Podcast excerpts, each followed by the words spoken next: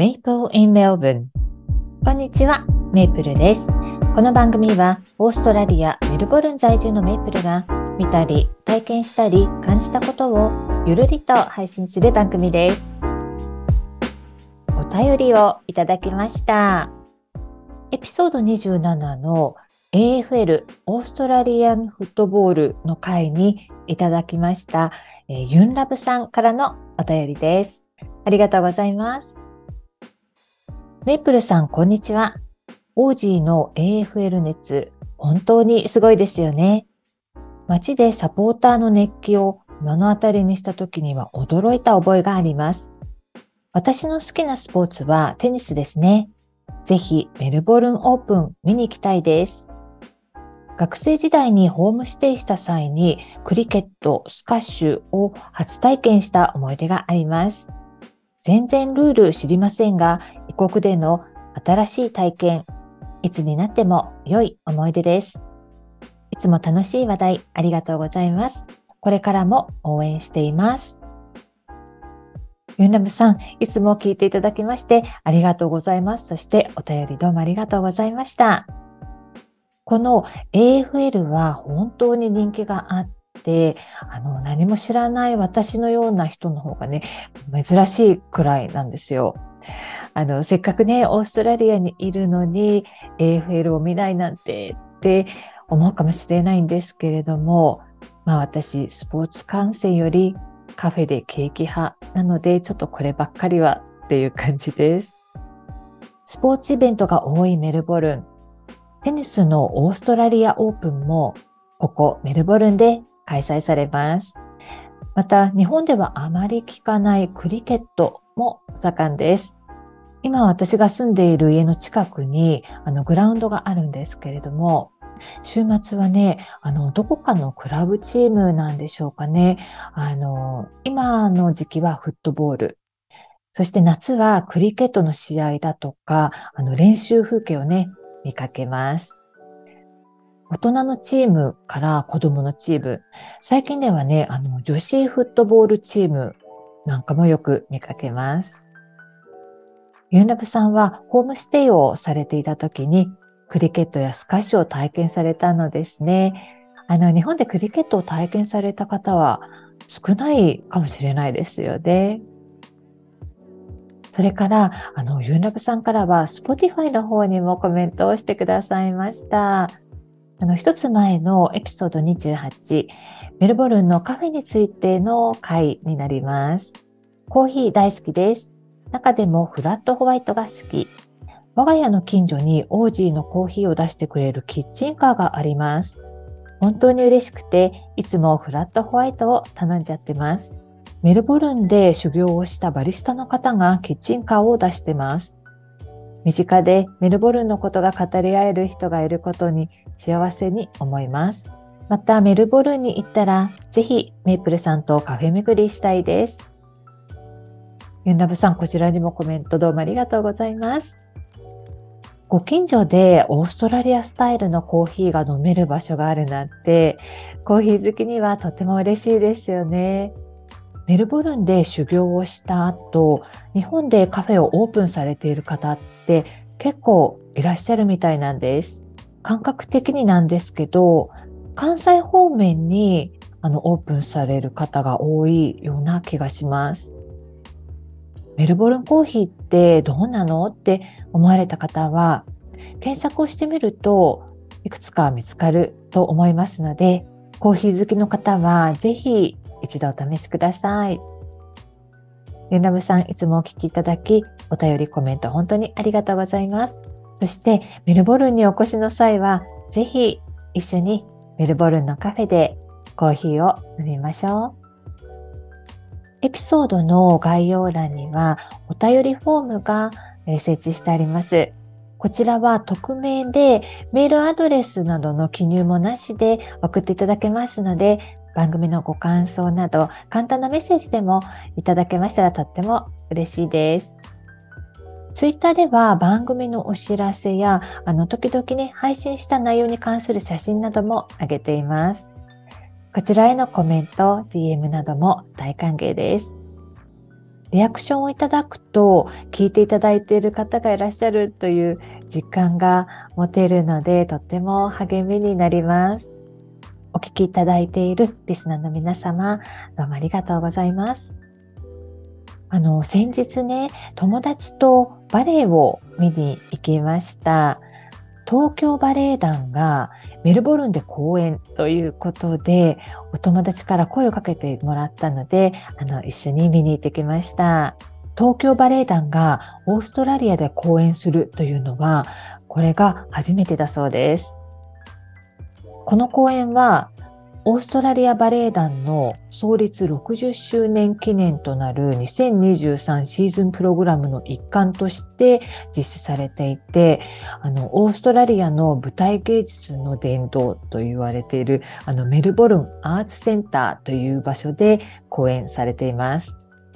メルボルンには劇場がいくつかあるんですけれども、その中の一つ、このアーツセンターっていうのはですね、あの、白い鉄トで、あの、離れたね、場所からでも結構見つけることができる建物になります。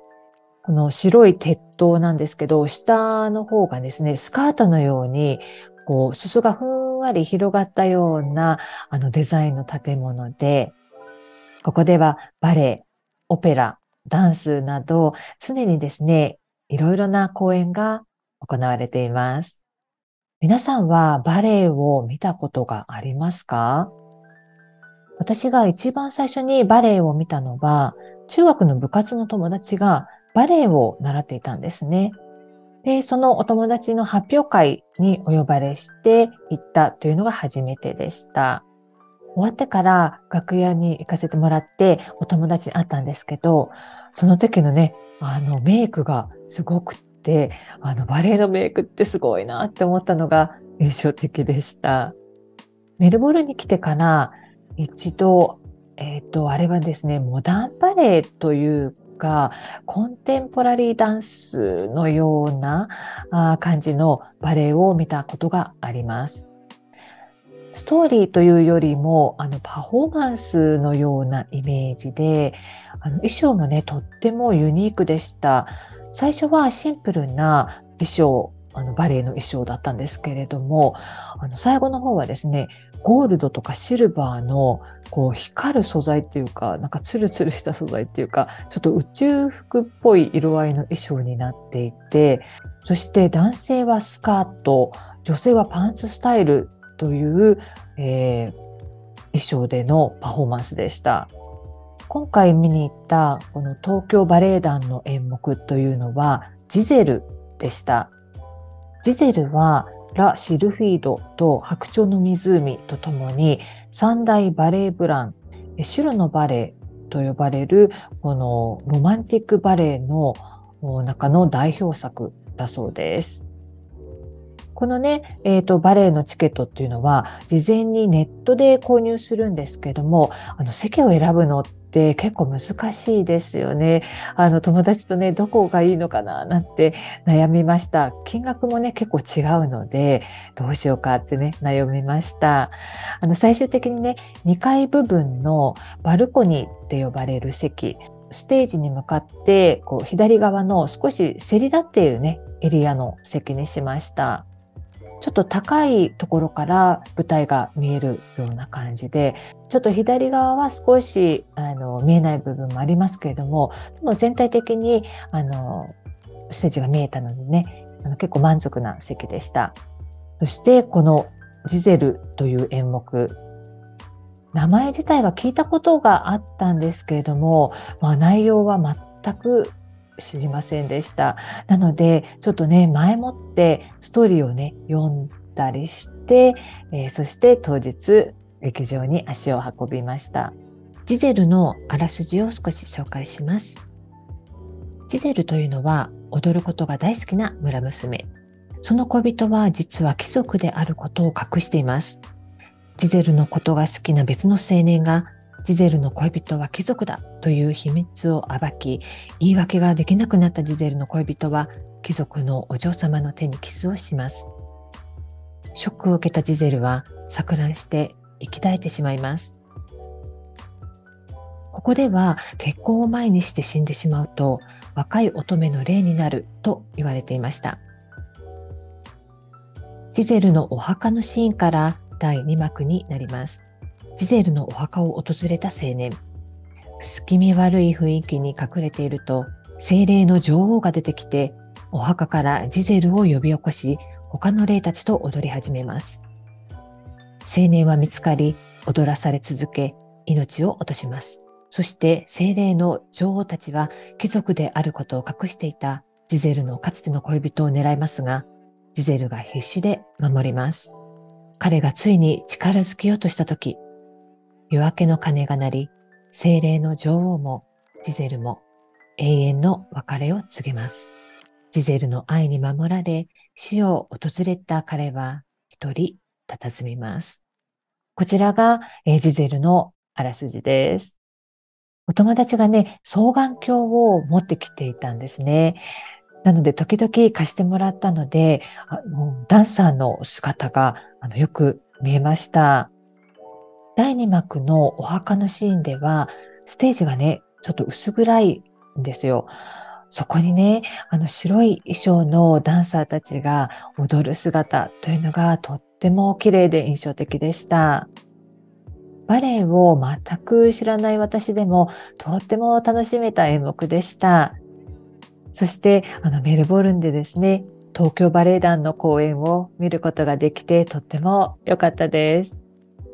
あとね、この日、観客の方で赤ちゃんを連れてきている人がいたんですよね。それでね、途中で赤ちゃんがね、崩れ始めちゃったんですよ。あの、子供じゃなくて本当に小さな赤ちゃんの泣き声だったんです。あの、ギャン泣きってわけではないんですけど、ちょっと泣いちゃってて、あの、途中でね、インターバルがあったんですけど、あの、その時にね、お友達と話してて、友達がね、あの、赤ちゃん連れで来てる人がいるねって言って、あの、誰かに預けるとかできなかったのかなで、あの、さっきね、トイレに行った時に、あの、赤ちゃんのことかどうかはわからないんだけど、スタッフの人に文句を言ってる人がいてね、あの、そのスタッフの人は、まあ、あの、その演目によって違うからとか、なんとか言ってたのよっていうふうに、あの、話してたんですね。あの、私も赤ちゃんが泣いていたのはもちろん気がついていましたし、あの、私たちの座っていた席が少し高いところだったので、ちょうどね、その赤ちゃんを抱っこしている女性も、あの、遠くの方だったんですけど、見えたんですよ。あの、こういうのって考え方の違いだったりして、難しいなって私は思うんですよね。あの、決まりはなくても、いつ大泣きしてしまうかわからない赤ちゃんを連れていくのは迷惑になるから連れて行かないってあの本人も周りも同じように思っていたら問題にはならないですよね。自分は行きたいけど子供がいるから我慢します。もしくは自分が行けるように子供を預けるなどの手配をします。えこれってお母さん側の負担というか配慮ですよね。もしくは赤ちゃんはダメという決まりがないんだったら問題ないとか自分が行きたいのを我慢する必要はないという主張が絶対にこれが間違っているかというとそうとも言い切れないなとも思うんです。観客としてはあの静かに聞きたいですし演者の方もねきっとあの気になると思うんですよね。あのこの時もねクライマックスでこうオーケストラの演奏がこう盛り上がってきた時にあのびっくりしちゃったのかあの赤ちゃんがね泣いちゃったりしていたんですよね。あの以前は映画館とか劇場であの携帯電話は切るようにっていうアナウンスとかがあったと思うんですけどあの最近はどうなんでしょうねあんまり聞かないような気もしますよね。あの劇場ではね携帯を切るというのは、まあ、常識になってきているからだと思うんですけどこの日も特にそういったアナウンスはなかったなって思います。じゃあ、この赤ちゃんを連れてくるかどうかについてはどう思いますか？あの、最近では子供を連れてね、楽しめる時間というのを、あの、設けた映画館もあるって聞いたことがありますし、あとは託児所がね、ある、あの、映画館とか美術館などもあるみたいですよね。もしかするとそういった劇場でもあの、演目によっては子供も声を出してね、楽しめるものもあると思うんです。まあ、そうは言っても、もう大抵の劇場ではま静かに聞くということが大半かなって思います。以前に、あの、同じね、このアーツセンターの会場で、少し小さめのステージで、一人芝居をね、見に行ったことがあるんです。始まる前にですね、あの、これはマイクを使わないお芝居なので、お静かに願います。携帯電話、キャンディーの包み紙の音などにもお気をつけくださいっていうアナウンスがあったんですね。でも、そのアナウンスのすぐ後にですね、あの、どこからかキャンディーをね、開ける音がして、ちょっと、言ってるそばから誰か、あの、飴を舐め始まっちゃったわって、ちょっとその時はもう笑っちゃったんですけど、まあ、始まる前だったんでね、あれですけど、決まり事が多くなるのは、まあ、どうかなとも思うんですけれども、まあ、演者側のね、希望が静かに聞いてほしいということであれば、まあ、そういったね、決まりにした方がいいんじゃないかなって私は思うんですよね。もしかしたら、あの、私が知らないだけで、あの、そういった決まりっていうのはあるのかもしれないですけれどもね。今回は、えー、バレエを見に行って楽しかったということと、まあ、こんなことも感じたというお話でした。皆さんは劇場や映画館などよく行かれますか？劇場や映画館でえ？って思ったことなどありますか？よかったら教えてください。メイプルインメルボルンでは皆様からのお便りやリクエストをお待ちしております。お便りフォームからは匿名でメッセージを送っていただけます。またツイッターでも配信のお知らせをしています。本日は最後までお聴きいただきありがとうございました。よかったら番組のフォローをお願いいたします。それでは今日はこの辺でメイプルでした。